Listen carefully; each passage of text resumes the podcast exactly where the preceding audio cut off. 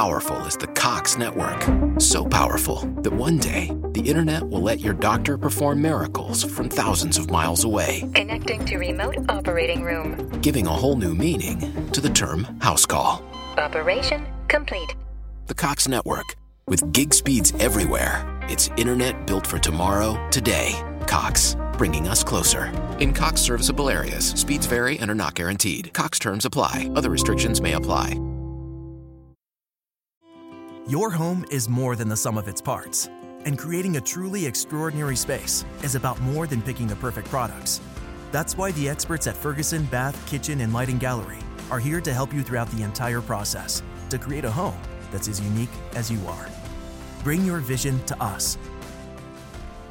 Schedule your showroom consultation and see more from brands like Monogram at build.com/ferguson.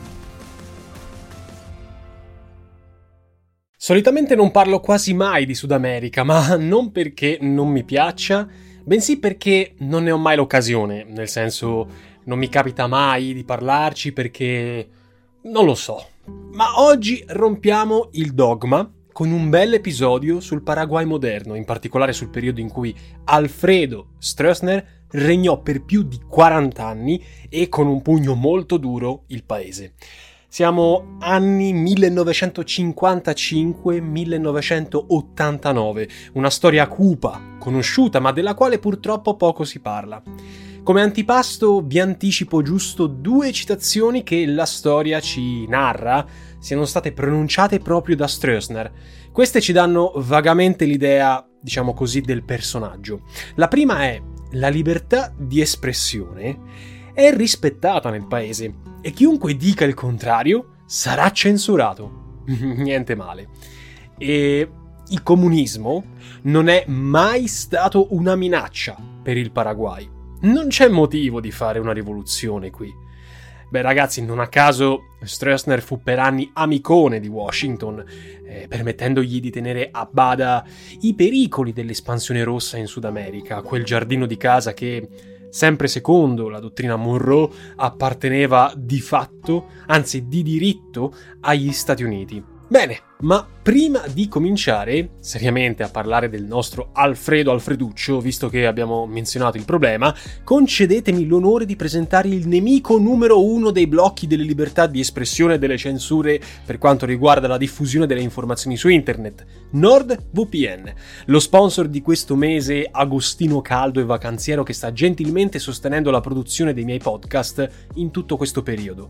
Il codice sconto NovaGeo utilizzato sul sito nordvpn.com slash novageo che trovate qui in descrizione vi permetterà di accedere a tutti i benefici di questo utilissimo servizio. Di cosa si tratta? NordVPN, in parole molto povere, vi permette di mascherare il vostro indirizzo IP, di navigare in tutta tranquillità su internet senza dovervi preoccupare del rischio di lasciare a giro i vostri dati sensibili o di rilevare al mondo la vostra privacy. Volete guardarvi in tutta pace un documentario su Stroessner che sulla versione americana di Amazon Prime esiste ma su quella italiana no? Beh, potete farlo tranquillamente e senza neanche rinunciare un minimo alla velocità della vostra connessione. Oppure non trovate un documentario per la vostra tesi universitaria perché bloccato su un fastidioso archivio nazionale straniero? Con NordVPN potete tranquillamente aggirare il problema. Utilizzando il link che trovate nella descrizione di questo podcast, cioè nordvpn.com slash novageo e il coupon novageo, avrete accesso allo sconto speciale del mese a tempo limitato. Bene, possiamo iniziare. Sigla!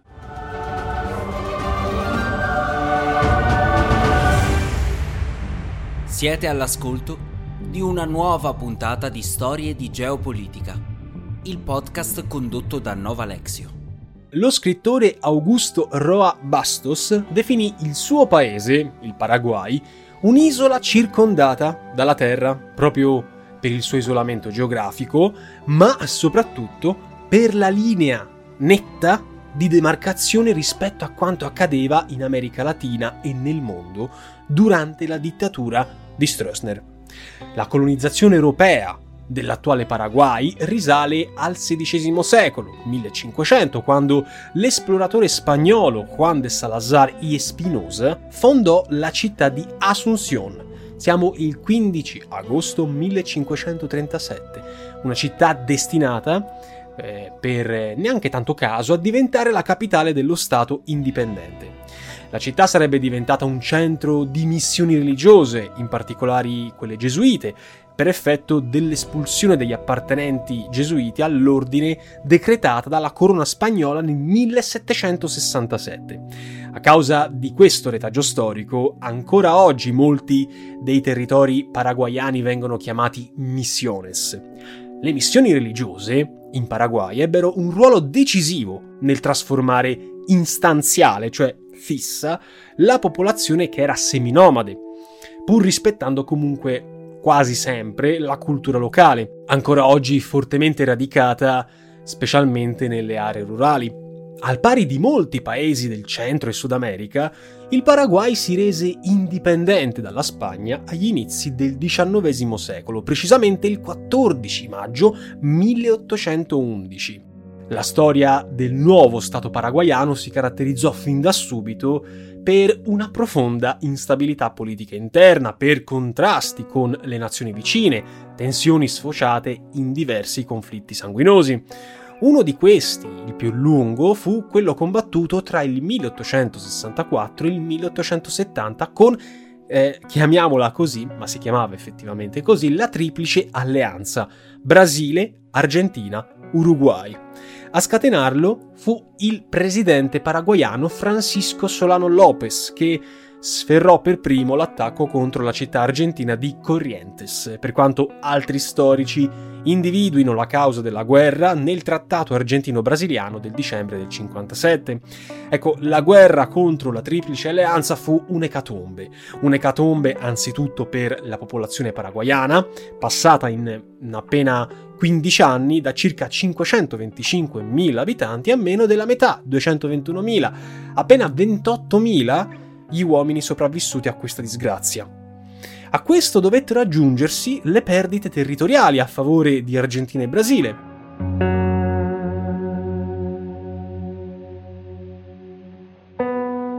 Il problema fu però che tra il 1932 e il 1935, quindi circa un secolo più avanti, una nuova guerra oppose il paese paraguayano, stavolta però alla Bolivia detta stavolta la guerra del Chaco, dal nome del territorio all'origine della disputa, il Chaco Boreal, ritenuto di importanza strategica per la presunta esistenza di giacimenti ricchi di petrolio. Un altro scontro sanguinoso, conclusosi stavolta a favore però del Paraguay, si trattò comunque della classica vittoria mutilata, per dirla all'italiana, in quanto i giacimenti furono successivamente rinvenuti nella parte del Chaco, circa un terzo, assegnata alla Bolivia. A livello politico interno, in Paraguay si contò una crisi dietro l'altra. Ecco, una storia molto tormentata e sono le storie che piacciono a me, per disgrazia di chi vive in questi paesi, ma che per gioia e diletto di Novalex, insomma, è una, una bellezza narrare. Tra il 1904 e il 1954, 50 anni, si insediarono ben 31 presidenti. Quasi tutti questi presidenti salirono al trono per effetto di sommosse o colpi di Stato. Tra Paraguay e Bolivia, insomma, ci furono un casino di colpi di Stato. Ma in questo episodio, per non parlare troppo e mettere troppa carne al fuoco, preferirei evitare di parlarvi di tutte quelle rocambolesche successioni, effetto domino che hanno portato ai vari colpi di Stato, anche in previsione di quello che andremo a narrare oggi, cioè Stroessner. Direi di fare un salto alla seconda guerra mondiale. Qui il Paraguay eh, era, come dire, schierato a fianco degli alleati. Eh, con un riavvicinamento a Brasile e Stati Uniti, chiaramente in cambio di aiuti economici.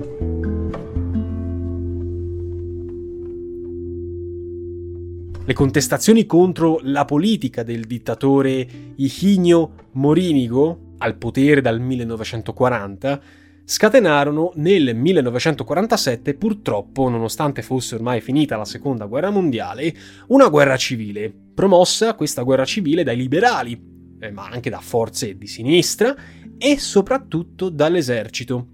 Ecco, questa guerra civile si concluse con 30.000 morti e con la caduta dell'ennesimo tiranno Morinigo.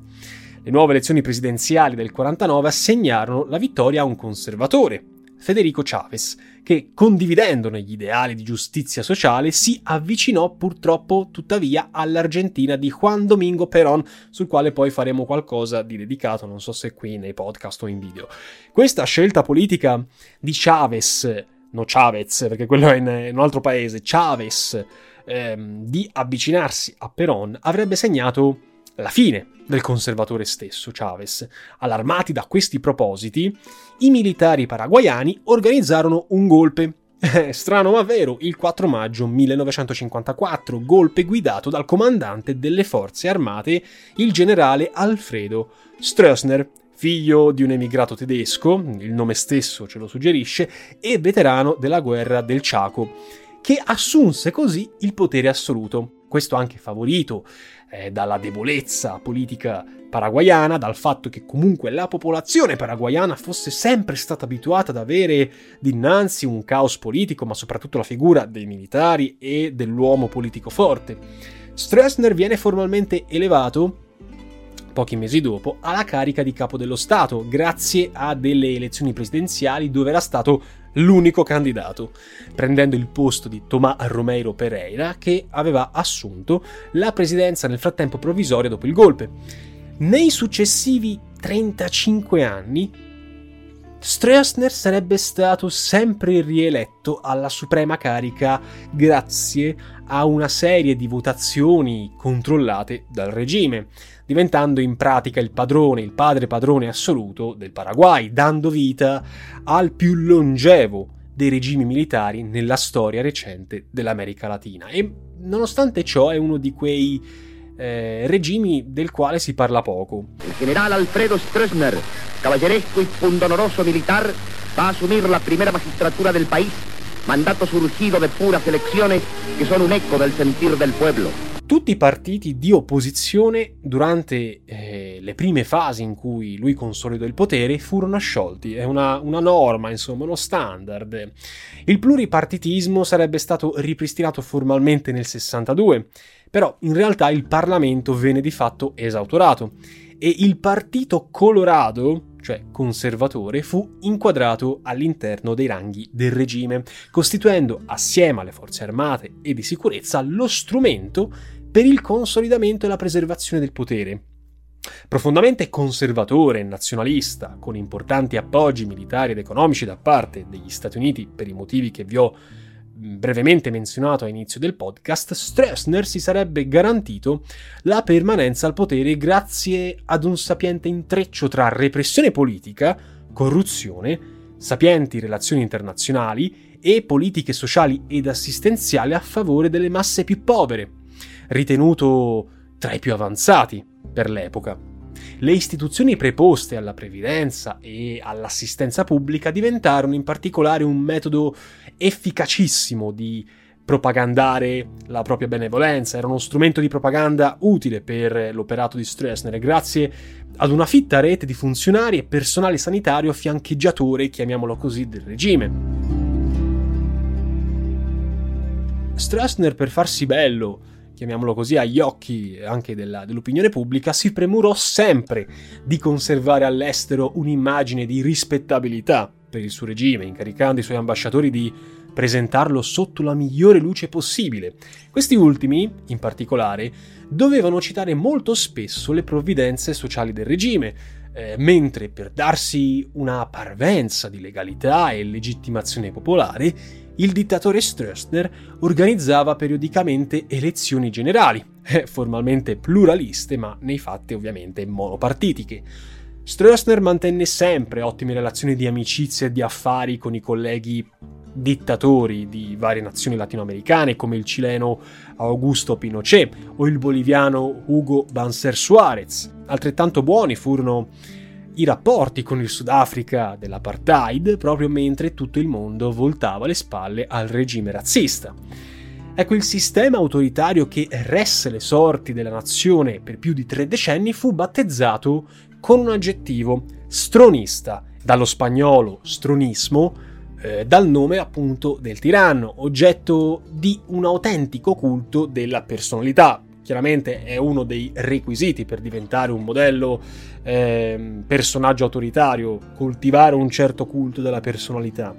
La militanza nella guerra del Chaco contro il vicino sarebbe stata utilizzata per la propaganda di Stroessner, per far sì che il generalissimo diventasse l'emblema dell'eroe della patria, che aveva combattuto sul campo eh, di battaglia per difenderla col sangue e con l'onore, e che ora la proteggeva da un altro pericolo, quello comunista, perché ragazzi siamo in epoca di guerra fredda.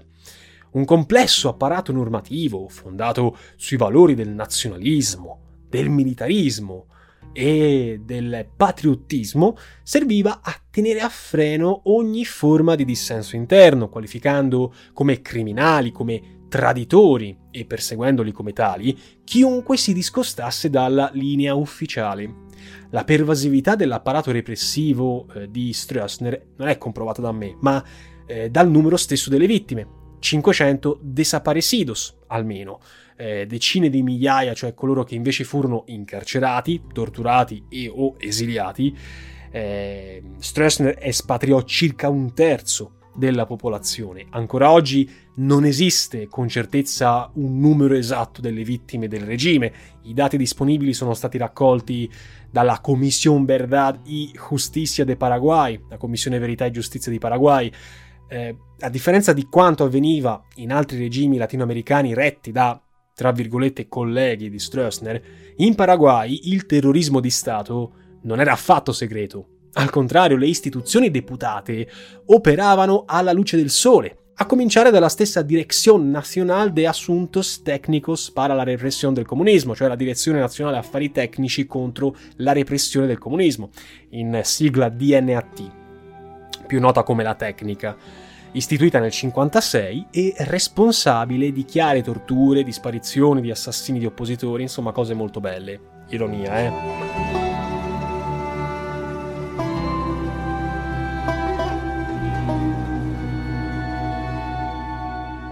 L'apparato del terrore si avvaleva in Paraguay inoltre di una fitta rete di delatori, detti piragues, tutti sapevano cosa succedeva negli uffici della polizia politica, collocati volutamente in edifici molto centrali, deputati ad applicare le misure contenute nelle leggi speciali 294 del 1955 e legge 209 del 1970. Queste leggi, ragazzi, non sono menzionate a caso, ma perché davano una nozione talmente vaga di crimine contro lo Stato e sobillazione di stampo comunista, per esempio, si poteva essere accusati per attentato alla pace pubblica. Che diavolo vuol dire che mi metta a strimpellare il mandolino e quindi posso essere ucciso? Da, come dire, prestarsi per ogni genere di abuso. L'articolo 79 della Costituzione paraguayana, approvata nel 67, inoltre, consentiva all'autorità governativa di procedere ad arresti e detenzioni senza nessuna limitazione. Gli archivi dell'organismo deputato alla violenza di Stato paraguayana, rinvenuti nel 92, anno in cui sono nato, quindi ce ne sono passati di morti sotto i ponti, documentano il carattere programmatico, premeditato delle azioni criminali, molte delle quali sono state compiute in esecuzione delle volontà espresse dallo stesso dittatore. La corposa documentazione eh, rinvenuta nel 92 oggi è custodita al museo eh, istituito presso il Palazzo di Giustizia di Asunción, della capitale.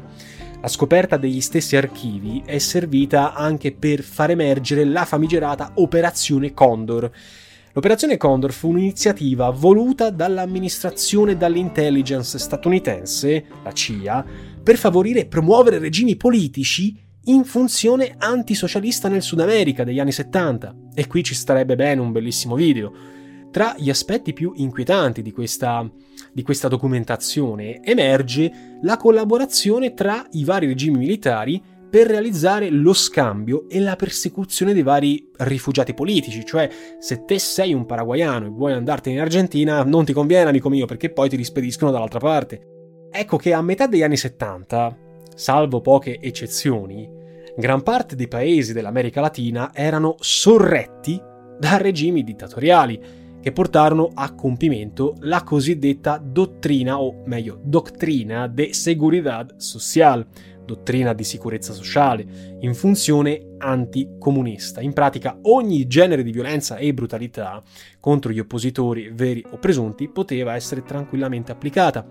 Sul fronte internazionale di geopolitica, mettiamola così, il clima della guerra fredda e il titolo autoconferitosi di campeon mondiale dell'anticomunismo, cioè campione mondiale dell'anticomunismo, garantirono a Stroessner il costante appoggio politico ed economico, soprattutto perché senza di quello non c'è Baldoria, degli Stati Uniti, che come per tanti altri regimi dell'area chiusero tutti, tutti e due gli occhi su crimini e corruzione del nuovo alleato nella crociata contro il marxismo. Quindi anche su questo eh, aspetto dobbiamo riflettere. Quando si dice sempre che gli, gli Stati Uniti questo per retorica, ma non per antiretorica proprio profonda contro gli Stati Uniti, semplicemente questo per far chiarire una cosa, che quando uno pensa agli Stati Uniti, di norma pensa al paladino della giustizia. No, amici, siamo fuori strada, perché questo atteggiamento, questo appoggio politico, eh, il fatto di aver visto nel Paraguay un alleato contro il marxismo, il fatto di aver contrastato con successo agli inizi degli anni 60 il tentativo di alcuni gruppi di guerriglieri filocomunisti di penetrare nel paese, regalò al regime ulteriore credito presso l'amministrazione americana. Non fu certo un caso se la CIA installò nei pressi del Dipartimento Statale di Sicurezza di Asunción uno dei più importanti uffici dell'America Latina e se diversi suoi uomini cooperarono con gli apparati repressivi del regime. Sicuramente il buon caro immortale, mi verrebbe da dire, Kissinger ne sa qualcosa.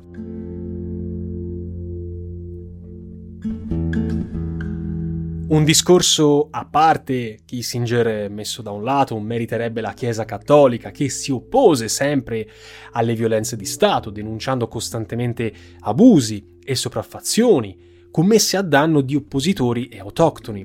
A tal proposito, uno dei peggiori crimini imputati al regime eh, di Stroessner sarebbe stato il rapimento dei bambini indigeni, la loro vendita come schiavi dentro e fuori il paese, per allentare inoltre un po' la tensione interna che stava cominciando a montare nonostante tutti questi cambiamenti e stravolgimenti, Stroessner decise di distribuire ai contadini una parte dei terreni orientali del paese. Purtroppo i podcast hanno questa limitazione, lo dico sempre, non abbiamo una bella mappa sott'occhio come potremmo avere con YouTube, però guardatevi la mappa del paese e quella zona orientale del Paraguay fu data a questi contadini locali. Questo chiaramente per tenerseli da buoni. Ma tra le ombre più fosche eh, del regime di Stroessner ci fu l'aver offerto protezione e rifugio ai criminali nazionalsocialisti tedeschi, nazisti,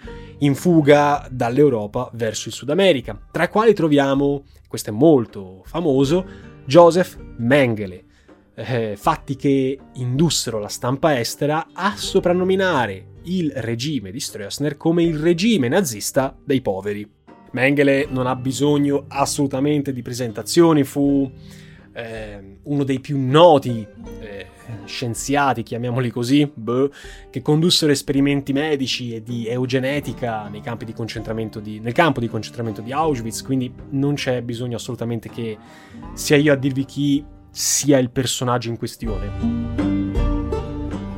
Ma non furono comunque gli unici, questi nazisti che insomma scapparono eh, dalle porte di, di Stroessner. A partire dalla metà degli anni 70 vi avrebbero trovato rifugio anche ex dittatori in esilio, come il nicaraguense Anastasio Somoza, ed esponenti della destra eversiva e fascista italiana, a cominciare da diversi membri di Ordine Nuovo, i quali si trasferirono in Paraguay dopo aver abbandonato Grecia e Portogallo a seguito della caduta dei regimi dittatoriali che governavano quei paesi. Va aggiunto che questi stessi uomini, molti di loro, conservarono una buona posizione nel paese paraguayano pure dopo la fine del regime stronista. Il regime comunque perseguì un orientamento, diciamo così, clientelare, paternalistico, personalistico meglio dire, in politica economica, il che associato ad una corruzione endemica rallentò lo sviluppo del settore privato, inducendo molti operatori economici a levarsi di due passi dal Paraguay. Il contrabbando, grazie anche alla posizione strategica del Paraguay tra Brasile, Argentina e Bolivia, produsse un flusso di denaro sporco, alimentando le casse del, del, regime e i conti personali di molti dei suoi esponenti. I prodotti smerciati illegalmente andavano dalla droga all'alcol, al tabacco, agli animali esotici.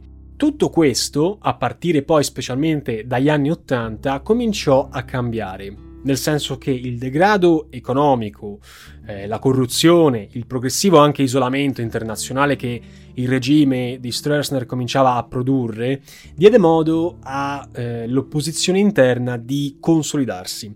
Questo assieme anche a una presa cominciata molto leggermente di distanza da parte degli Stati Uniti, avviata in particolar modo durante la presidenza di Jimmy Carter.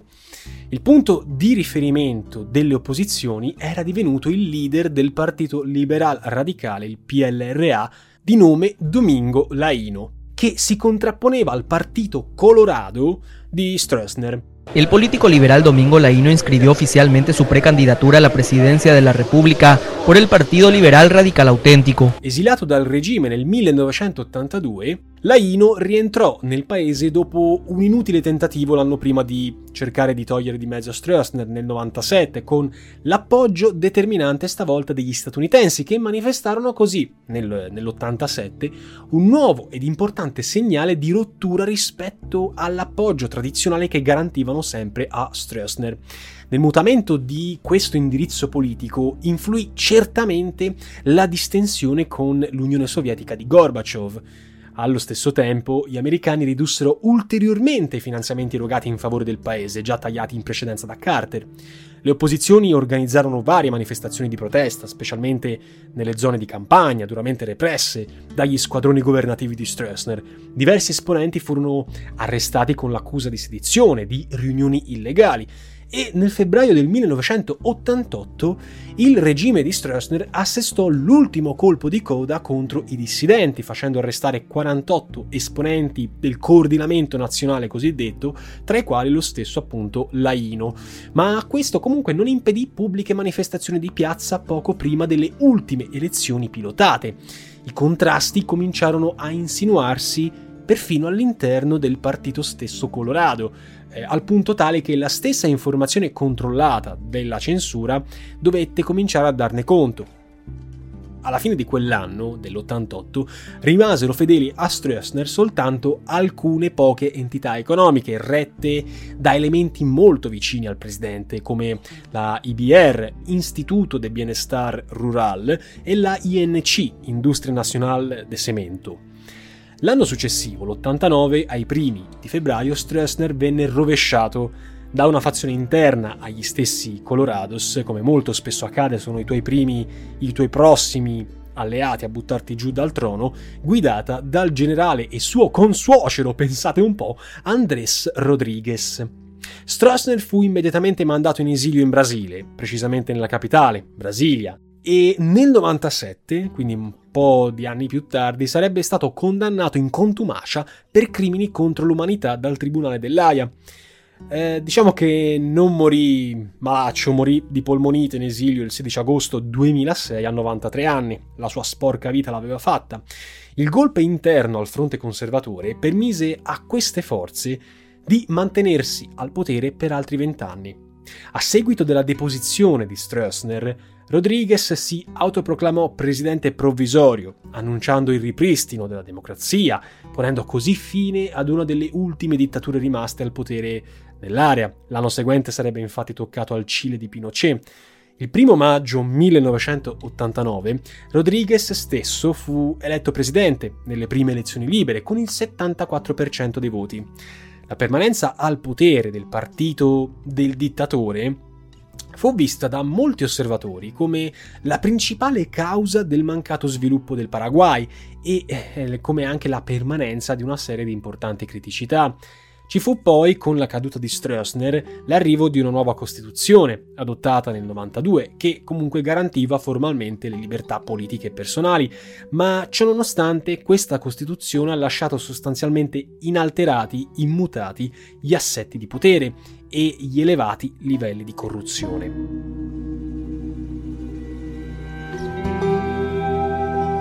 diversi esponenti che facevano parte storicamente del Partito Colorado e che erano intimi di Stroessner, spesso magari in contrasto tra di loro per questioni di potere, si sono succeduti alla guida del Paraguay, così come sono rimasti molti eh, degli uomini legati al passato regime ancora al loro posto. In effetti soltanto nell'aprile del 2008 un candidato progressista, l'ex vescovo Fernando Lugo, fu eletto per la prima volta presidente del Paraguay, prevalendo con il 41% striminzito dei voti sul candidato conservatore Blanca Ovelar. I conservatori, tuttavia, continuarono ad avere la maggioranza nella Camera Bassa del Parlamento paraguayano, tanto che il 30 giugno 2012 i eh, conservatori avviarono una procedura per mettere in stato d'accusa il nuovo presidente Lugo, per via della morte di otto poliziotti e nove contadini in uno scontro seguito all'esecuzione coattiva di una procedura di sfratto. Lugo non fu messo nelle condizioni di organizzare un'efficace difesa, ebbe poche ore per prepararsi e fu deferito al Senato, anch'esso a maggioranza conservatrice, riunito in alta corte di giustizia e venne destituito dalla sua carica. Questo ci fa capire molto ancora di come sia ehm, complesso e macchinoso il sistema della giustizia paraguayana. Presidente ad interim divenne il vicepresidente Federico Franco, un liberale. Nelle successive elezioni, il partito Colorado tornò magicamente al potere, eleggendo alla presidenza stavolta Horacio Cartes. Ancora oggi, nonostante siano trascorsi più di 30 anni dalla fine di Stroessner e del suo regime, il paese conserva gravi mancanze. Anzitutto sul terreno politico, che spinge molti osservatori a ritenere che non si sia ancora veramente fatto i conti con il passato stronista. Stronista per eccellenza è colui che rende il proprio paese dipendente dalla figura di un singolo uomo. Si dice sei eh, un paese stronista a una nazione appunto che fa riferimento all'uomo forte. Basti dire che l'attuale capo di Stato paraguayano è Mario Abdo Benitez, eletto nel 2018 esponente egli stesso del Partito Colorado, figlio del braccio destro di Stroessner, era stato il suo segretario personale. Se si fa eccezione di alcuni membri delle forze di sicurezza, non si sono mai celebrati processi per le uccisioni e le torture degli oppositori in tutto il Paraguay e soltanto nel 2016 sono iniziate le prime procedure di identificazione dei desaparecidos, che comunque anche l'Argentina ha conosciuto. Il governo, in occasione del trentennale dalla fine del regime, non ha organizzato nessuna manifestazione ufficiale e Abdo Benitez, il presidente, ha pronunciato un discorso di condanna sui crimini commessi soltanto dopo essere stato aspramente criticato per il suo imbarazzante silenzio. Il 3 febbraio 2019, in tempi ancora più recenti, i cittadini paraguayani hanno organizzato una marcia per il centro di Asunción, chiedendo il giusto castigo per i responsabili dei crimini passati, al grido di memoria, juicio y castigo, ricordo, giustizia, giudizio e punizione.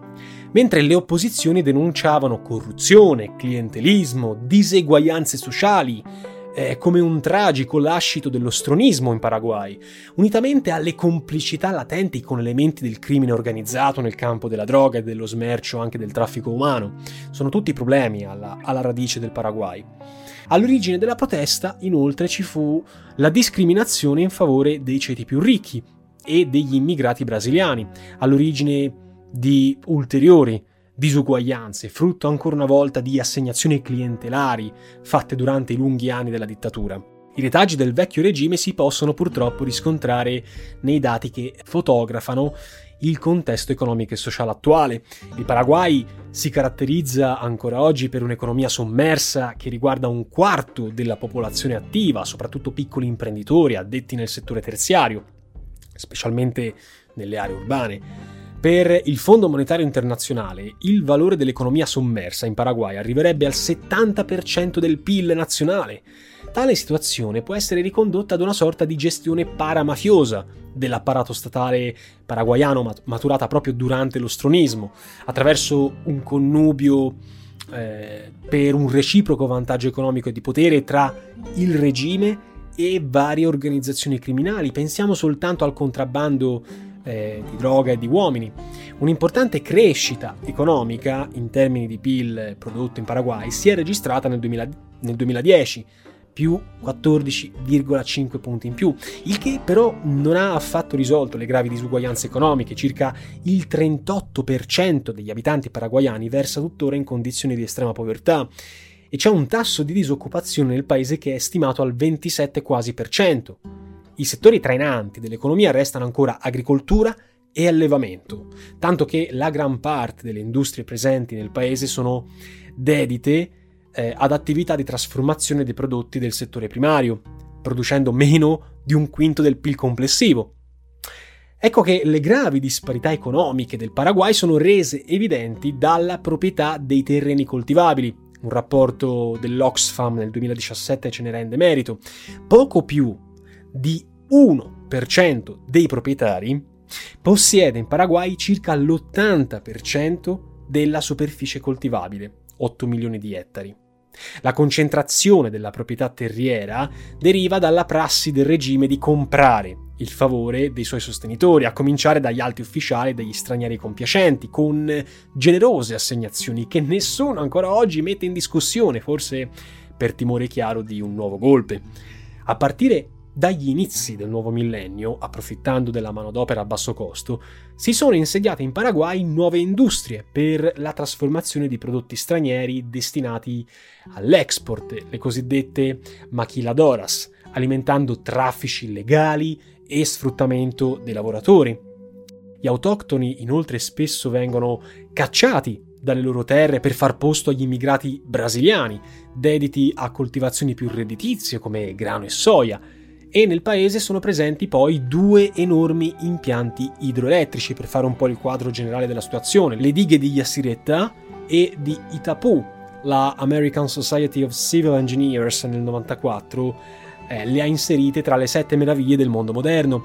Ed entrambe rappresentano oggi il più grande impianto idroelettrico del mondo, che paradossalmente servono più l'export e i paesi vicini, Brasile e Argentina, che ne hanno beneficiato più del Paraguay destinando ai consumi interni meno di un quinto dell'energia prodotta.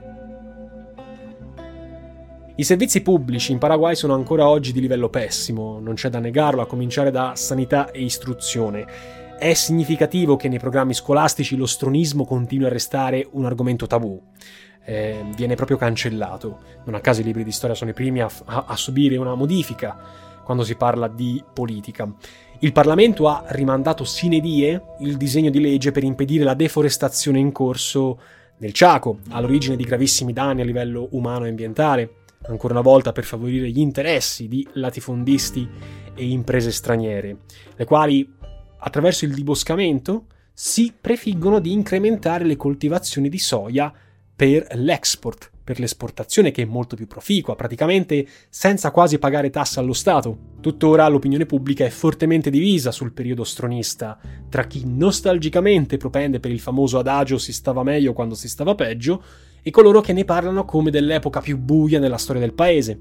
Quel che è certo è che la propaganda e il sistema educativo inocularono nella mente dell'uomo comune paraguayano l'idea che il regime tutelasse veramente il progresso e il benessere della nazione e il convincimento che tale risultato occorreva pagarlo con il prezzo della violenza e della corruzione, cioè il detto il prezzo della paz, il prezzo della pace.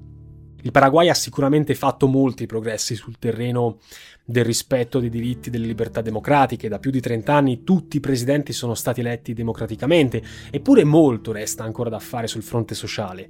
Eh, il padre gesuita Francisco de Paolo Oliva, streno difensore dei diritti umani, parlando del Paraguay, ha detto che, qui cito, viviamo in una democrazia tutelata, controllata dal partito che portò Stroessner al potere e che governa il paese da 65 anni con l'intervento dei quattro anni di Lugo come presidente.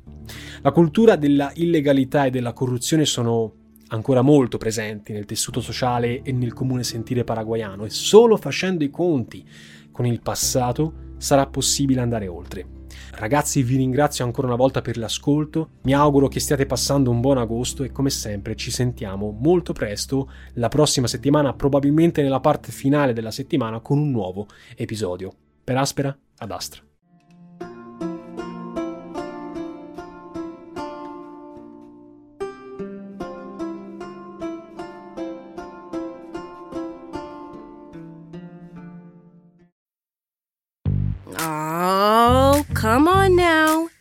Know you deserve it.